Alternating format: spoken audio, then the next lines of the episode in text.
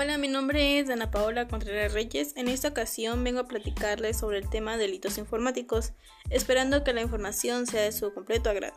Iniciemos. Un delito informático, delito cibernético o ciberdelito es toda aquella acción antijurídica se realiza en el entorno digital, espacio digital o de Internet. Ante el extendido uso y utilización de nuevas tecnologías en todas las esferas de la vida, han aumentado el creciente número de usuarios, consecuencia de la globalización digital de la sociedad. La delincuencia también se ha expandido a esa dimensión, gracias al anonimato a la información personal que se guarda en el entorno digital. Los delincuentes han ampliado su campo de acción y los delitos y amenazas a la seguridad han incrementado exponencialmente. Las nuevas tecnologías avanzan a un ritmo tan rápido que las leyes intentan adaptarse a ellas y al uso que hace la sociedad actual.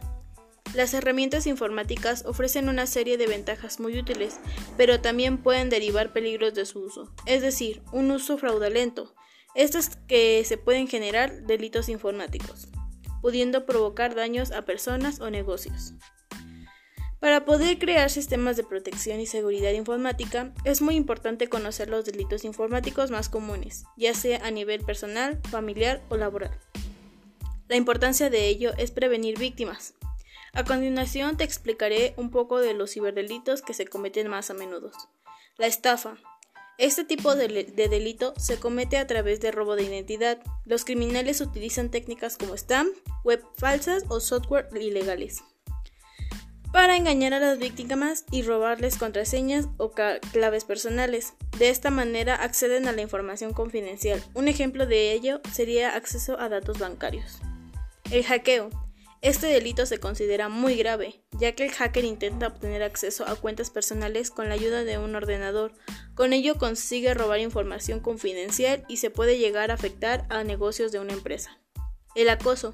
Mucha actividad de Internet es anónima y uno de los delitos más comunes es el acoso, afectando sobre todo a los adolescentes. Por ejemplo, se recomienda que no acepten a personas desconocidas en sus redes sociales. Si el acoso se vuelve una amenaza, se pueden tomar acciones legales. Una de las preguntas más comunes es cómo influyen los delitos informáticos.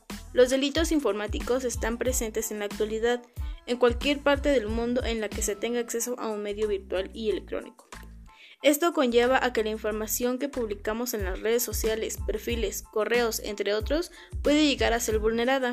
Este tipo de acceso a la privacidad de una persona puede afectar no solo tu vida financiera, sino también tu vida personal. El uso de dispositivos cada vez es más común, ya que todas las empresas buscan comunicarse entre sí, enviar información es algo inevitable, sobre todo aquellos casos que en las distancias son más largas. Cualquier tipo de información que se envíe por medios electrónicos puede ser alcanzada por ciberdelincuente, el cual no busca siempre un beneficio económico con su actividad delictiva, sino que en algunos casos solo busca poner a prueba su inteligencia. Al ampliarse el campo de delitos informáticos, también se ha creado dependencias en las diferentes instituciones de seguridad que buscan ponerle freno a las acciones delictivas cometidas por este tipo de personas.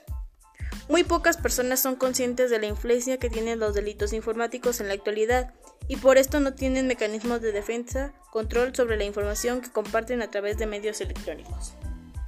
Esto fue todo de mi parte, sin antes mencionar que si son víctimas de un ciberdelito o lo hagan saber a las autoridades competentes, esperando que la información proporcionada haya sido útil y de su agrado. Se despide de ustedes una compañera y servidora Dana Paola Contreras Reyes.